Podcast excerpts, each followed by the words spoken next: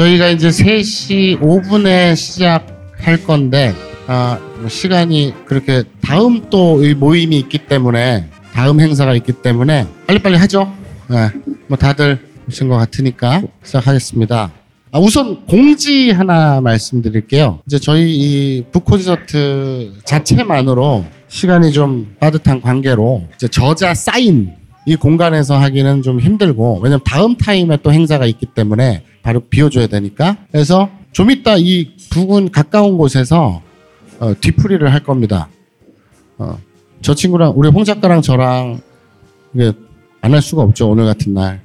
그래서 뒤풀이를 할 건데 어, 거기 참석하실 분들은 뭐 참석하실 분들 있으세요? 손 한번 들어보세요. 한 10명 되나? 술 같이 우리랑 술 마실 분. 네. 몇명 안 되네. 아, 그런데 참, 음, 이제 사인은 그, 그 술자리에 꼭 참석하지 않더라도 사인은, 저자 사인은 그 장소에서 하는 걸로. 예. 예.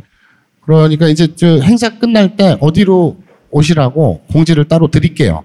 그때 이제 사인 받고 싶으신 분은 꼭 앉아서 같이 술 마시지 않더라도 그 공간에서 사인을 하는 걸로 하겠습니다. 그리고 어 잠깐 지금 쉬는 시간에 제가 나가고 이제 담배를 피는데 어, 어, 여기 앞에 계신 분이 저한테 와서 와 마사오님 되게 똑똑하세요. 평소에 나를 어떻게 생각한 거야?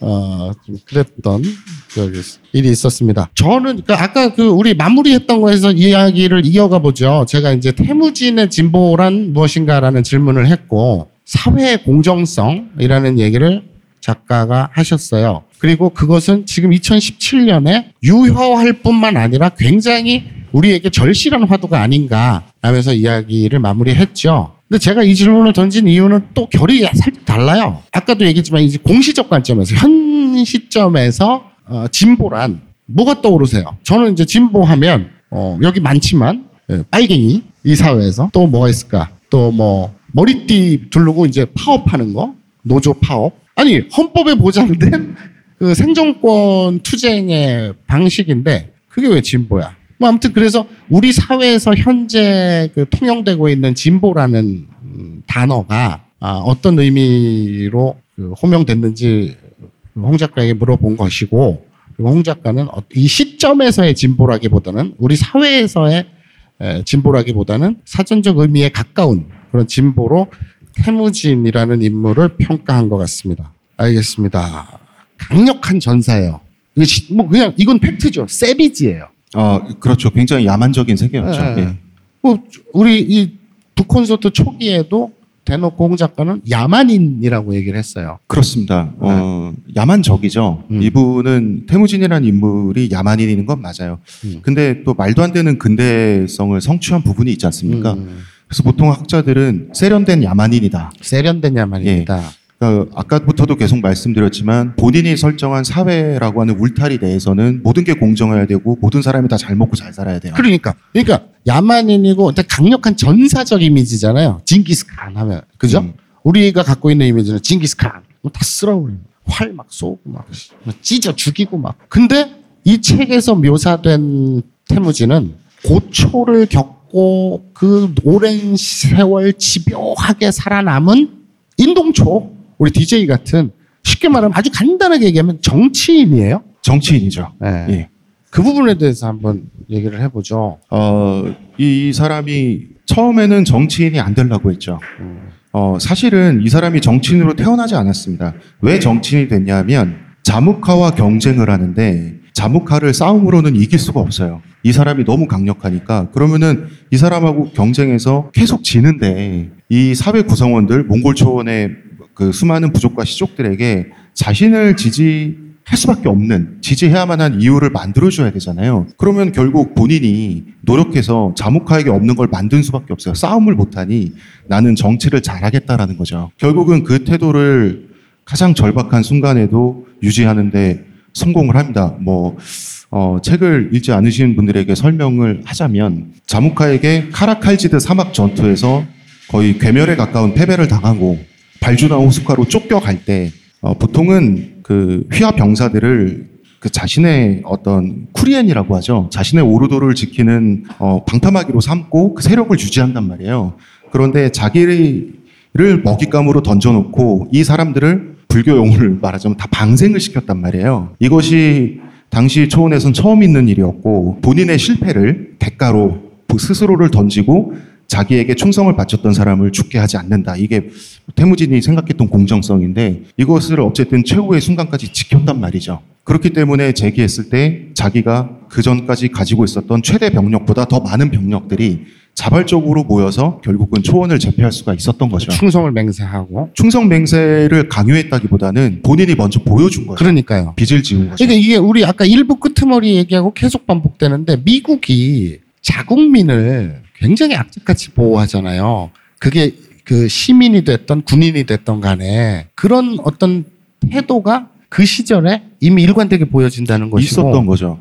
아, 일부 마지막을 저희가 제국의 이야기로 했는데 로마 제국도 그렇고요. 지금 현재 미국도 그렇고 음. 당시의 몽골 제국도 그렇고 이 나라들의 특징은 돌격 앞으로 음. 진격을 좋아할 것 같지만 싫어해요. 음. 그래서 좀 불리하다 싶으면 바로 군사를 빼요. 저기서 상황이 잘 안 풀어진다는 얘기는 자기 군사들이 죽고 있다는 얘기거든요. 그래서 태무진은 철수 명령을 굉장히 많이 내드린 사람이에요. 그러면은 철수를 제깍제깍 철수를 하면 용기는 없어 보이지만 전력은 보존하죠. 그래서 10만 명을 가지고 이 10만 명의 숫자를 유지하고 이 불과 10만 명으로 유라시아 대륙을 제패하는 거거든요. 로마 제국도 마찬가지입니다. 로마 제국의 보통은 집정관들이 그 원정군 총사령관으로 많이 동원이 되는데 로마는 시민군이지 않습니까? 시민들이 죽고 있으면 철수합니다. 그 전쟁 비용을 다 메모라고 철수한다. 그렇기 때문에 인구를 유지하면서 결국은 그 지역을 정복할 수 있는 거거든요. 이렇게 성공한 사회라고 하는 것은 이 사회가 많은 이익을 눈앞에 두고도 그 자국의 백성들의 인명을 살리기 위해서 이 이익을 포기할 수 있다는 것을 보여줘야 되고 그거를 반복적으로 증명을 해야 돼요. 그 증명하는 데 성공한 사회는 결집력이 생기죠. 아, 이 사회가 내가 이 사회를 위해서 어, 소모되는 일용, 그 일회용품 같은 존재가 아니라 이 사회가 나와 나의 식구를 위해서 존재한다는 것은 그건 말로 하는 게 아니라 보여주는 거예요. 그러니까 이 책에서 대한민국이라는 현재 사회를 이끌고 있는 결, 정치적 결정을 하는 정치인들, 정치 지도자들, 그리고 또 그런 정치인들을 선출하는 우리 유권자, 시민들, 대한민국 시민들에게 어떤 그 교훈, 얻을 수 있는 방점이 있다면 가장 큰 것이 그 지점이겠네요. 그 지점이죠. 이거는 어떤 정치인 한 명이 각성해서 제가 이루, 이루겠습니다. 저는 정직합니다. 하는 게 아니라 구석구석 하나하나에서 행동으로 보여줘야 돼요. 예컨대 필리핀 같은 나라에서 한국인들이 그 경찰들이 저지르는 비리 범죄 있지 않습니까? 그 범죄의 희생양이 많이 되거든요. 왜냐하면 우리나라 외교부가 일본이나 중국이나 이런 나라만큼 별로 자국민을 외국에서 대사관이나 이런 데서 보호하지 않기 때문이거든요. 그런데 자국민을 보호하기 위해서 많은 돈과 비용과 국가의 에너지를 필요할 때 쓰는 거를 반복적으로 보여줘야 돼요. 그 데이터가 쌓여야 우리나라 국민들도 이 나라 국가 사회가 나를 위해서 존재하는 사회구나라고 하는 그 주객이 전도되지 않는 상황을 믿을 수 있다는 거죠. 미국은 그렇게 되기까지 100년이 넘어 걸렸고 로마 제국 같은 경우는 제 계산을 한 300년 걸렸어요. 근데 이게 국가 시스템 정부 탓만도 할 수 없는 게 외국 공간에 우리 그 재외 국민 혹은 어떤 뭐 유학생 관광객들이 갔다가 곤란을 겪었을 때 고초를 겪었을 때 왜 그 현지에 뭐 대사관에 이렇게 전화를 했더니 아, 몰라요. 바빠요. 그리고 끊어버리면 되게 분노하죠. 우리 시민들은. 하지만 외교 공간에서 예산과 인력이 없다라고 할 땐 또 수긍을 쉽게 해요. 우리들은 사실 그렇잖아요. 솔직히 얘기해서. 그런데 지금 정 작가 말씀처럼 그러한 곳에 예산과 인력을 쏟아붓는 것이 에, 낭비가 아닌 더 큰 틀에서 어, 국가 결집력이라든지 그 나오는데 이득이 되는 것인데 그렇죠. 보통 그것은 어떤 사회가 성공해 나가는 과정에서 축적되고 학습돼요. 그런데 태무지 같은 경우는 본인의 일생 안에서 그걸 성취했죠. 예를 들어 보겠습니다. 어, 책에는 나오지 않는 내용인데 어, 호라즘 제국이라고 하는 당시에 뭐, 뭐요? 호라즘 제국이라고 호라즘 하는 제국. 예, 예. 제국 하나를 몽골 제국이 그냥 먼지로 만들어 버리거든요. 그 출발점이 뭐였냐면 호라즘 제국에 사신을 보냈더니 그 사신이 강제로 수염이 깎여서 돌아왔어요. 근데 그 사신은 태무진의 그 부하는 이슬람 교도였어요. 이슬람 교도에게 수염은 중요해요. 굉장히 중요하죠, 종교적으로. 그런데 태무진 본인은 태무진의 가족들은 이슬람 교도가 없었어요. 며느리는 기독교도고, 그다음에 또 어떤 며느리는 중국의 도교를 신봉하고, 어, 어떤 며느리의 사촌은 불교도고. 그 얘기 유명하죠. 예. 그 본인 태무진 본인은 그 무속을 신봉했어요. 이 사람이 이제 본인만을 위한 무당을 고용하기도 했었고요. 샤머니스트였던 거죠. 근데 샤머니스트에게 수염은 어차피 변발하는 사람들 아닙니까? 채모를 깎는다는 건 별게 아닌데 자기의 부하가 이슬람 교도인데 이 본인에게 중요한 걸 잃고 왔단 말이에요. 그래서 태무진은 거의 본능적인 차원에서 엄청나게 분노를 하고 이게 전쟁까지 가거든요. 다시 말하면 아까 말했지만 먹고 사는 짐이 해결된 상태에서 본인의 가치는 자기가 찾는 거거든요. 그 가치가 나와 다를지라도 나의 국민, 나의 부하, 나의 백성이 추구한 가치를 배신당했을 때 대신 분노해 줄 수 있는 것이 사회 시스템이라는 거죠. 그것을 보장해야 된다는 거죠. 이런 식으로 그 모든 정복 사업이나 이런 것들이 시작을 했던 거예요. 굉장히 이 사회가 결집력이 강할 수밖에 없는 것이죠. 그것이 비록 그 외부 상대 입장에서는 폭력이고 멸망이라 할지라도 내부에서는 알겠습니다. 외부에선 지옥이죠. 그래 지옥에 되게 인상 깊은 게 있어요. 우리가 상식적으로 흔히 하는 말 있잖아요. 역사는 승자의 관점에서 쓰여진다. 그죠? 다들 아시는 말이잖아요. 그리고 공감하는 말이고 그것을 증명하는 텍스트는 많죠. 근데 재미있는 게뭐 홍 작가도 이 저서에서 여러 번 그걸 언급 반복적으로 언급하는데 그게 진짜야? 라고 궁금한 부분이 있어요. 뭐냐면 몽골 사기라든지 뭐 이러저런 여러 아까 고대 몽골어라든지 이러면서 다 그 사료를 뒤져봤다고 하는데 어쨌든 그 1차 사료에서 찌질함이랄까? 그 태무진의 우리나라 용비 어청가를 이야기할 수 있듯이 승자적 관점에서 굉장히 그 미화하고 이런데 그런 태무진의 인간적이고 찌질하고 그런 고난이 되게 담담하게 있는 그대로 솔직하게 서술이 돼 있대요. 홍 작가의 얘기에 따르면 저는 뭐 1차 사를 본 적이 없지만 어, 뭐 그렇습니다. 네, 그, 그래서 음. 요새 그 예전에 MB 정권 때도 노무현 전 대통령이 고초를 받았던 게 지네가 감히 지네 주제에 감히 노무현 대통령한테 대통령 기록물 가지고 시비를 걸었죠. 그리고 요번에 박근혜 정부가 빠지면서 대통령 기록물로 이관하는 게 뭐 형편없다지 않습니까? 기록에 대한 귀중함을 좀 알자라는 게 이제 저 노무현 정권 때부터 법제화하고 이렇게 됐잖아요. 대통령 기록물 하고 우리는 이제서야 2000년대 들어와서야 이러고 있는데 그 먼 옛날에서의 몽고에서 어떤 기록적인 집착을 보였을 것 같진 않은데 음. 그게 첫째 사실이며 영문이 뭐 이유가 뭘까요? 그 이유가 뭐냐면 뭐 먼저 말씀을 드리면 그 책에 보시면 알겠지만 태무진의 인간적인 부분이 굉장히 좀 찌질하죠. 아내가 버럭 소리를 지르면 바로 움츠러들고 눈물도 많고 그 다음에 부하들한테 거짓말도 했다가 걸려서 망신당하고 또 자기가 생각해보니까 내가 잘못했어 이러면서 뭐 부하는 이미 때렸지. 근데 자기가 잘못했어요. 그러니까 뭐 죄, 괜한 네. 죄책감에 네, 시달리기도 죄책감 하고 어떡하지 하다가 그냥 내가 잘못했다고 공개적으로 발표하고 근데 자기가 군주인데 대신 맞을 수는 없잖아. 이젠 네가 때려라 이럴 수 없으니까 선물 주고 막 이런 인간적인 부분들. 그 말씀하신 몽골 사기라고 하는 게 그 더 정확한 제목은 몽골 비사입니다. 몽- 몽골 사기가 아니라 몽골 비사 비사 그러니까 secret history죠. 야사 같은 거예요? 아니요. 정사예요? 정사인데 secret이에요. 몽골의 귀족들, 그 다음에 그 황족이라고 할게요. 테무진의 가족이 키아트 보르지긴 씨족이죠. 이 씨족 내에서만 구전으로 전해져 오는 거예요. 그래서 그 정복한 민족에 대해서는 테무진이 잘난 척을 해야 되잖아요. 그래서 한자로 쓰여진 그러니까 쿠빌라이 칸이 중국을 정복해서 원나라가 되지 않습니까? 그 원나라에서는 어 이제 그 원사 원나라의 역사 원사 그 다음에 성무 친정록이라고 해서 한자 문학으로 태무진의 일대기를 정리한 게 있어요. 이거는 굉장히 미화가 많이 된 영웅 스토리입니다. 그런데 몽골 비사는 사실 우리들의 할아버지의 할아버지들은 이랬고 이러다가 나라를 세웠고 이것이 이 시스템이 성공한 비결이란다 하고 그 지배층 내에서만 비밀스럽게 공유되던 것이었어요. 일종의 가문 집침서 같은 거였네. 그렇습니다. 그리고 거기 있는 건 정사고 진실이죠. 그것이 20세기 후반에 발견됐습니다. 몽골 비사가. 상대적으로 되게 최근에 발견됐네. 최근에 발견됐고 어. 그렇기 때문에 20세기 후반에 몽골 비사가 발견된 후부터 한 20, 20년 정도 동안 몽골 연구가 굉장히 많이 발전을 했죠. 많이 발전하고 징기스칸 태무진을 주인공으로 한 영화나 매체들이 그때부터 쏟아져 나오기 시작했습니다. 어, 우리도 그 70년대 그런 그 있는 그대로 어, 우리의 진짜 역사를 담담히 기록한 책이 있죠. 환단곡이라고.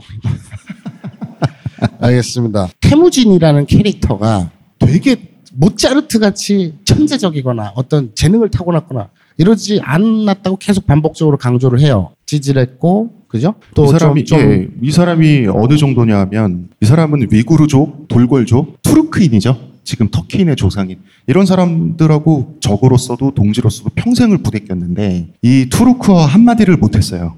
음. 영어로 치면 nice to meet you 정도에 해당하는 문장 하나를 말을 못했어요. 그 정도로 공부 머리가 나쁜 사람이었고 음. 어, 제국을 그러니까 성립하자마자 외국어가 그렇죠. 울렁증이 심했다는 얘기. 울렁증이 굉장히 심했죠. 어. 그래서 초창기 재상, 타타통아라고 하는 재상에게 문자를 만들어라라고 해서 그 문자를 만들게 한 후 그 문자를 우리 식구들에게 가르쳐라라고 했을 때 다 문맹에서 벗어났지만 본인 혼자만 끝까지 문맹이었어요. 그 정도로 이 사람이 좀 그 머리도 나쁘고 둔하고 미련하고 겁도 많고 그다음에 사람을 의심하기도 하고 이랬던 사람이에요. 아니 제가 그렇게 좋게 말하면 인간적이고 뭐 그냥 그 일반적으로 얘기하면 그냥 나야 그냥 나야 너무 평범하고 예? 찌질하기도 하고 술 먹고 주사도 부리고 뭐 그래요.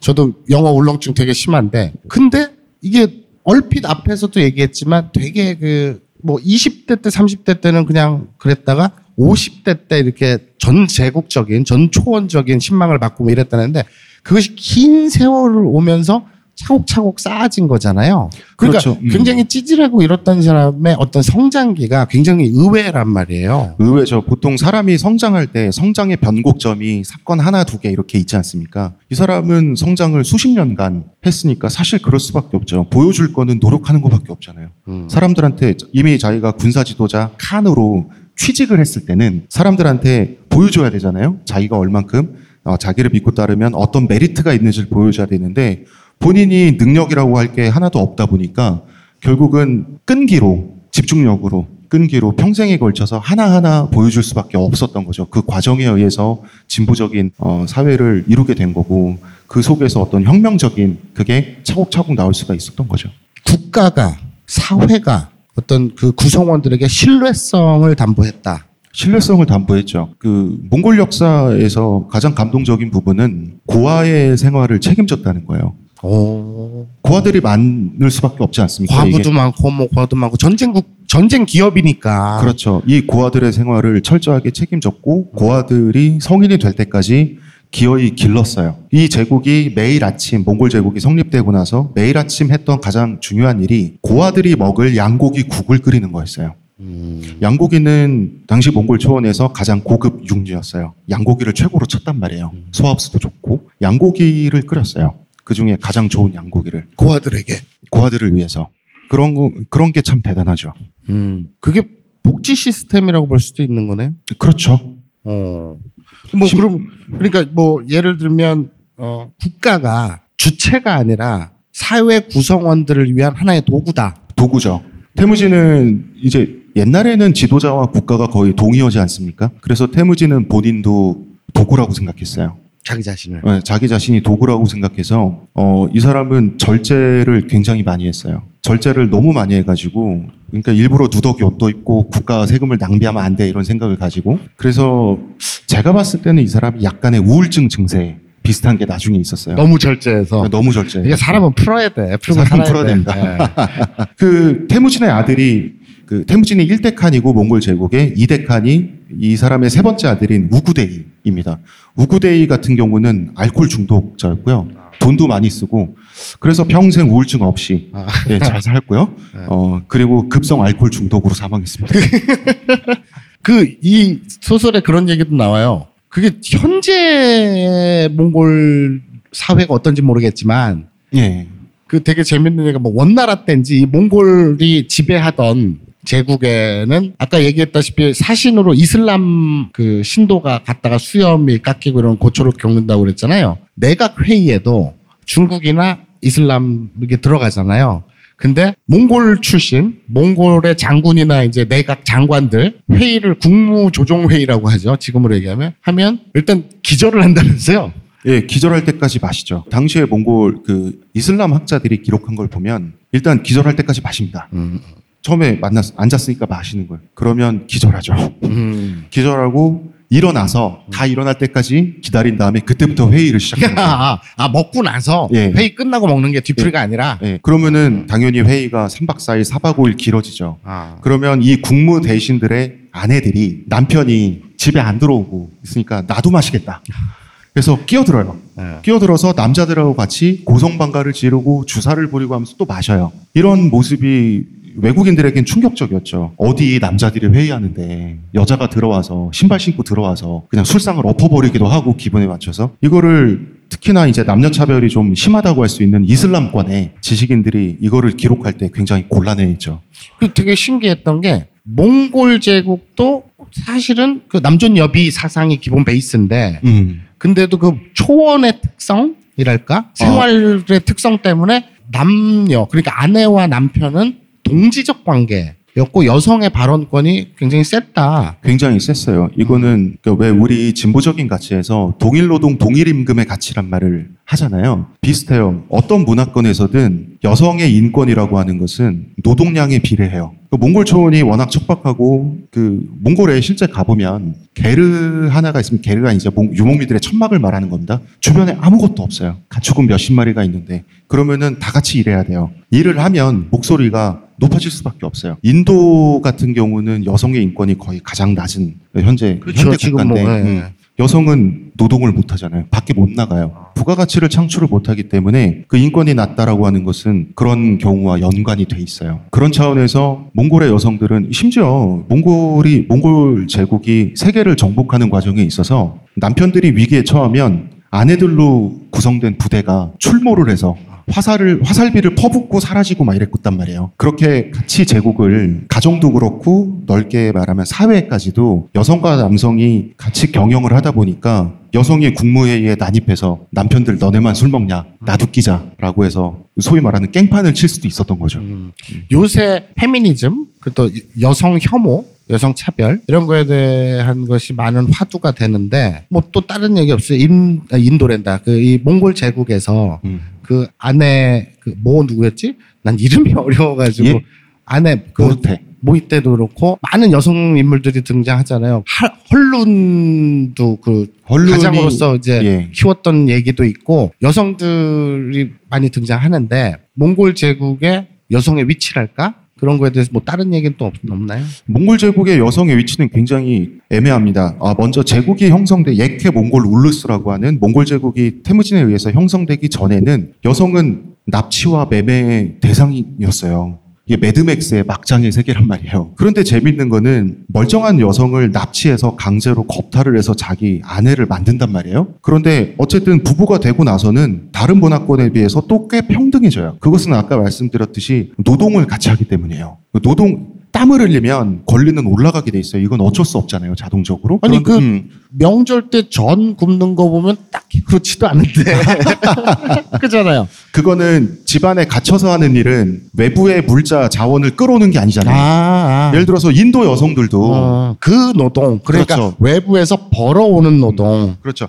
갇혀서 강제하는 노동은 음. 남자들이 안 쳐주죠. 음. 근데 밖에서 무언가를 벌어오는 것, 음, 부가가치를, 음, 음. 요거는 의, 그 의미가 있죠. 음. 그런데 몽골의 노동이라고 하는 것은 가정일도 다 야외 노동입니다. 음. 가축을 돌본다라고 하는 것은 여성의 목소리가 높아질 수밖에 없죠. 그리고 태무진이 몽골 제국을 형성하고 나서는 여성의 납치, 매매, 어, 뭐 혹은 남편에 의한 아내에 대한 구타라든지 이런 거를 철저히 금지하거든요. 심지어 이 사람이 재밌는 게 동물의 동물권도 동물권. 네, 네, 그게 그거- 인상 깊었어요. 네, 굉장히 인상 깊죠. 이 책을 안 읽으신 분들의 분들을 위해서 말씀을 드리자면 몽골 말이 전쟁을 하느라 고생을 엄청 하지 않습니까? 어느 정도 고생을 하면 말을 은퇴시켜요. 은퇴시켜서 더 이상 고생을 안 시키고 초원에서 한가롭게 풀을 뜯으면서 여생을 마칠 수 있게 배려하는 거예요. 그동안 고생을 했으니까. 초원의 풀이라고 하는 것은 가축을 키우는 한정된 자원인데 그거를 내주는 거죠. 동물권. 그리고 이제 양 같은 동물을 도살할 때도 태무진 같은 경우는 양들 사이에서 양을 도살하지 않게 했어요. 아. 그리고 도사를 할 때도 어쩔 수 없이 도사를 해야죠 유목민이니까. 먹고 살아야 음, 되니까. 도사를 할 때도 가장 덜 고통스럽고 빨리 숨이 끊어질 수 있도록 하는 방식을 굳이 매뉴얼을 정해서 어, 보급을 했던 걸로 알아요. 법적으로. 참 그 여성의 사회적 그 가정적 위치도 그렇고 동물권 아 인상 깊습니다. 그런데 외국인은 물건이죠. 네. 사물이죠. 그러니까 네. 외부 세력은 음. 그냥 내가 쟁취해야 될 그렇죠. 그 어느 정, 전쟁 기업으로서의 이제 물자 그렇게 된 거죠. 거죠. 아, 또 인상 깊은 얘기였고 어땠습니까? 재 밌습니까? 예. 우리 그 필독 우리 처음 시작할 때 제가 그랬죠. 이야기 할아버지. 이렇게 프롱 저그뭐 하루 앞에 그리고 이렇게 이야기 이렇단다. 청년으로 좀 어떻게? 어? 이야기 청년으로 좀 이야기 어떻게? 청년. 예. 두발을 보면 딱히 그런 것 같진 않고, 어, 알겠습니다. 우리 그, 제가 어제 볼일 보러 미, 저, 비즈니스 때문에 이제 미팅하러 강남역에 갔어요. 강남역이 아니라 강남 지역에 압구정동인가 이쪽을 막 돌아다녔는데, 어, 대치, 압구정, 때 논현 이렇게 막 돌아다녔는데, 빌딩을 공사를 하고 있는데 그 막아놓잖아요. 그 미화를 위해서. 거기에 큰 포스터가 붙어 있어요. 안보 1번지 강남. 철원인 줄 알았어, 나는. 철원이나 양양 이런데 왜 자, 어? 연천 이런데 네. 왜 자기네가 안 보이는 건지 강남이 그리고 그러면서 더 밑에 인상 깊은 글귀가 어, 안보 1번지기 때문에 집집마다 태극기를 걸자 그러면서 태극기 그림이 이렇게 있더라고요 그 말은 뭐냐면 그 저쪽 동네 제가 누구라고는 지칭하지 않겠습니다 강남구청장이 어디 소속인지도 얘기는 안 할게요. 그쪽 동네 사람들이 그런 말을 즐겨 쓰잖아요. 국가가 있어야 보수도 진보도 있는 거지. 요번 대선 때늘 그, 어? 일단 나라가 서야 진보도 보수도 있는 거지. 그런 말 하잖아요. 그러니까 빨갱이 세력한테는 정권을 주면 안 된다. 뭐 이런 얘기를 했잖아요. 그쪽 동네 일상적인 레토릭인데 국가가 있어야 국민이 있다. 국가가 있어야 보수도 있고 진보도 있다. 태무지는 명백하게 그 생각에 반대했던 것 같아요. 아까 얘기했듯이 본인은 도구로 생각했고 제국의 시스템은 철저히 그 사회 구성원들의 필요에 의해 복무하는 것이다. 어, 오늘 이야기 들었던 것 중에 공정이란 키워드 다음으로 굉장히 인상 깊은 우리가 어, 새겨야 할 이야기가 아닌가 싶습니다. 자, 이런 얘기를 또 빼놓을 수는 없겠죠. 태무지는 계속 실패했어요. 그죠? 그러니까 찌질을 하기도 했고 실패도 많이 했어요. 근데 결국엔 어, 결과적으로는 성공했어요. 그렇죠. 예, 실패를 통해 예, 성공하는 법이랄까? 그 자기개발서로 이렇게 잘 포장해서 파면, 팔면 네? 음. 여기 생각비행 사장님 어디 계세요? 요거를 자기개발서로 잘 포장해서 팔면 장사가 될 것 같은데 어. 자 실패 태무진의 실패를 통해서 본 성공 케이스로 묘사하자 어, 표현하자면 어떤 게 있을까? 어떤 게 있냐면 죄송한 말씀이지만 사실은 운이 좋아야 돼요. 아, 실패를 그러니까 한 사회가 뭐 제가 제국 얘기를 많이 하지만 성공한 그 역사 속에서 성공한 국가 집단을 보면 실패해서 살아남는 것을 몇 번 반복하면 그 사회가 굉장히 단단해져요. 그러니까 실패를 했는데 살아남으면 그 실패를 통해서 배우잖아요. 그 실패를 안 한단 말이에요, 다시. 그래서 로마가 제국이 될 수 있었던 이유는 전쟁에서 많이 졌기 때문이에요. 역설적이게도 열설적이게도 전쟁에서 많이 졌기 때문인데 테무진은 실패를 여러 번 했는데도 불구하고 운 좋게 살아남았어요. 그렇기 때문에 어, 일반적인 국가가 100년, 200년 동안 데이터를 쌓을 수 있는 실패로부터 쌓을 수 있는 데이터가 있지 않습니까? 그 데이터를 운 좋게도 본인의 생애 안에서 쌓는 쌓을 수 있었어요. 그리고 한 가지 더 말씀을 드려야 될 것 같은데 고정관념. 그 테무진이 야만인인데 이 사람이 문명인데 마지막에 그 몽골 제국 예케 몽골 울루스라고 하는 국가를 세웠는데 이 국가를 들여다보면 보면 볼수록 너무 놀랄 만큼 진보적이란 말이에요. 그러면은 이 점프가 너무 크단 말이에요. 이 매드맥스의 세계에서 몇십 년 후에 근대적인 우리가 사회주의적이라고 말할 수 있는 이상한 나라가 갑자기 진보적인 나라가 탄생을 하는데 그거는 이 사람이 고정관념이 없었기 때문이에요. 제가 이 설명을 드리겠습니다. 옛날에 로마와 카르타고라고 하는 국가가 포에니 전쟁을 거쳤죠.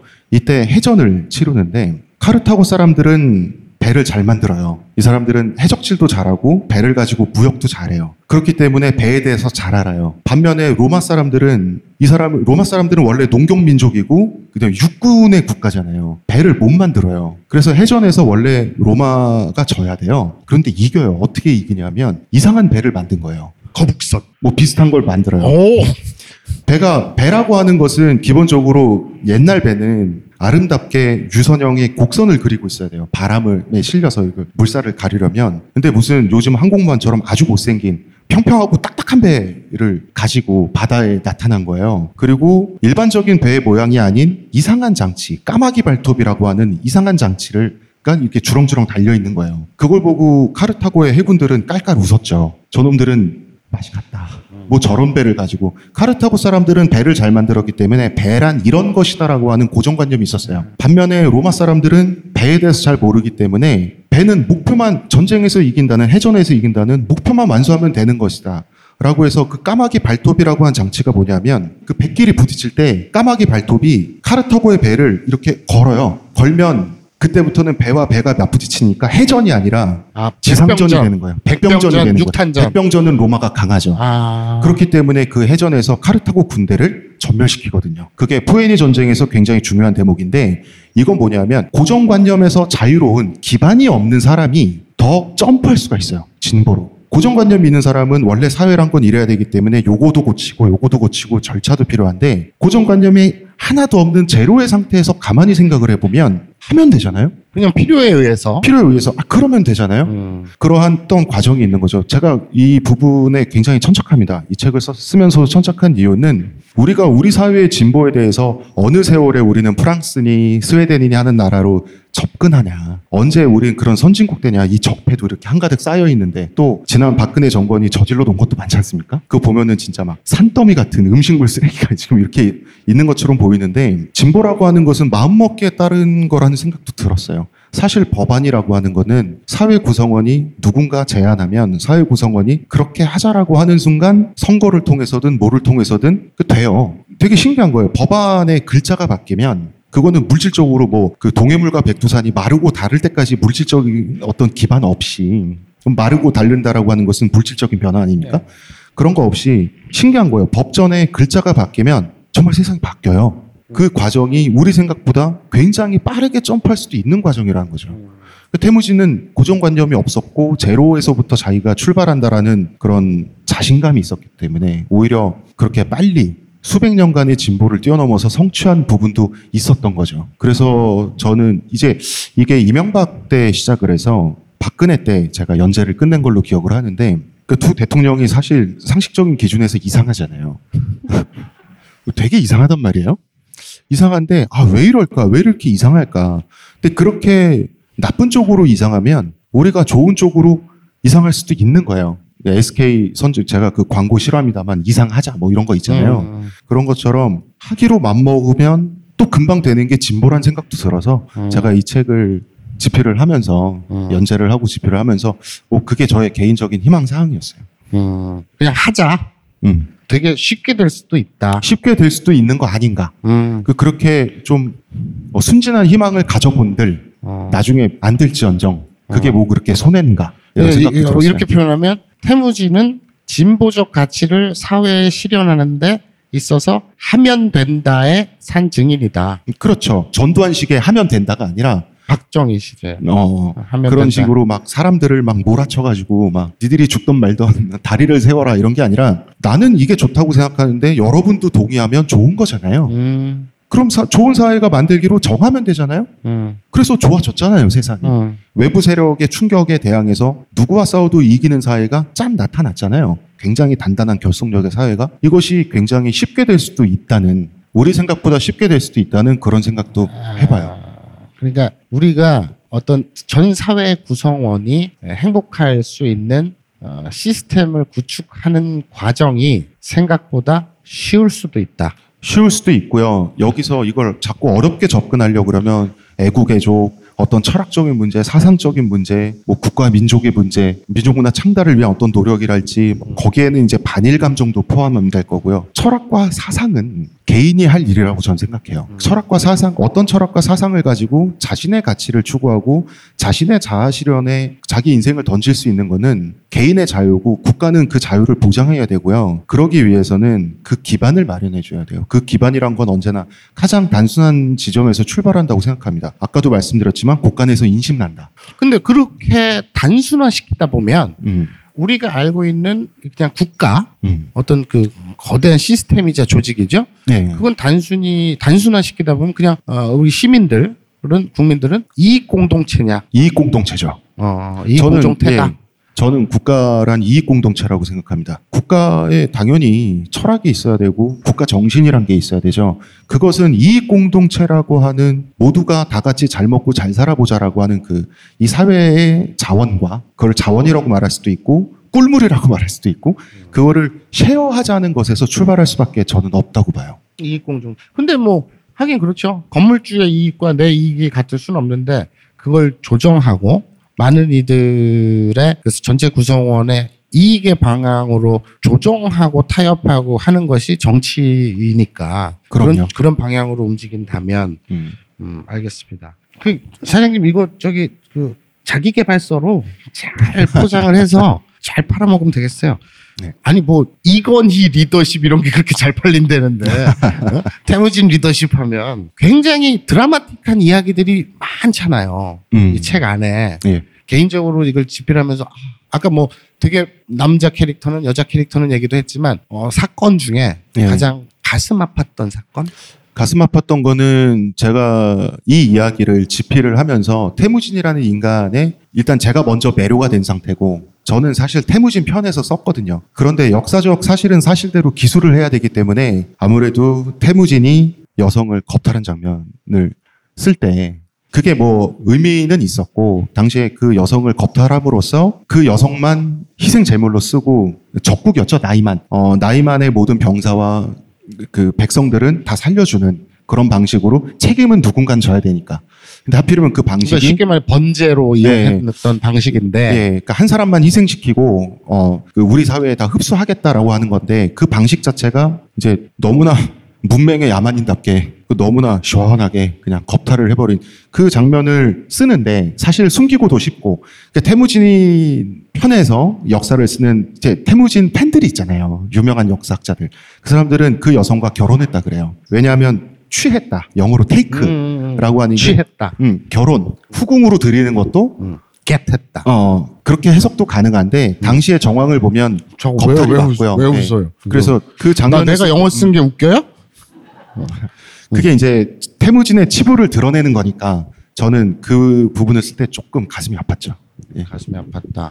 그러면 또 반대로 이런 게 있어요. 그러니까 글을 쓸 때 어떤 이야기를 묘사하면서 자기가 그 이야기에 자기 스스로가 빠져들거든요. 그런, 그런 경험 있잖아요. 내가 이거를 막 서술하면서 이 수많은 드라마 중에 와 씨, 감동적이었던 감동적이었던 그런 장면. 거는 예 어, 하나만 꼽으라면 음, 일단 개인적인 드라마 차원에서는 어, 아내 보르테를 빼앗기죠. 그 다른 부족에 나, 보르테를 납치당한 다음에 그 다음에 전쟁을 일으켜서 보르테와 재회할 때 보르테와 다시 만나고 둘이 힘차게 껴안을 때 굉장히 감동적이고 자무카와 마지막에 해우에서 밤새 이야기를 나누며, 나누면 서 술을 마실 때 그때도 개인적으로 감동적인데 사회 시스템적인 측면에서 감동적이었던 거는 태무진이 헌법에 해당하는 야사를 만들거든요. 제국의 헌법에 해당하는 그 후에 했던 게 법이 자기보다 위에 있다. 자기가 만든 법인데 이 법, 자기도 이 법 밑에 있다. 종속돼 있다라고 하는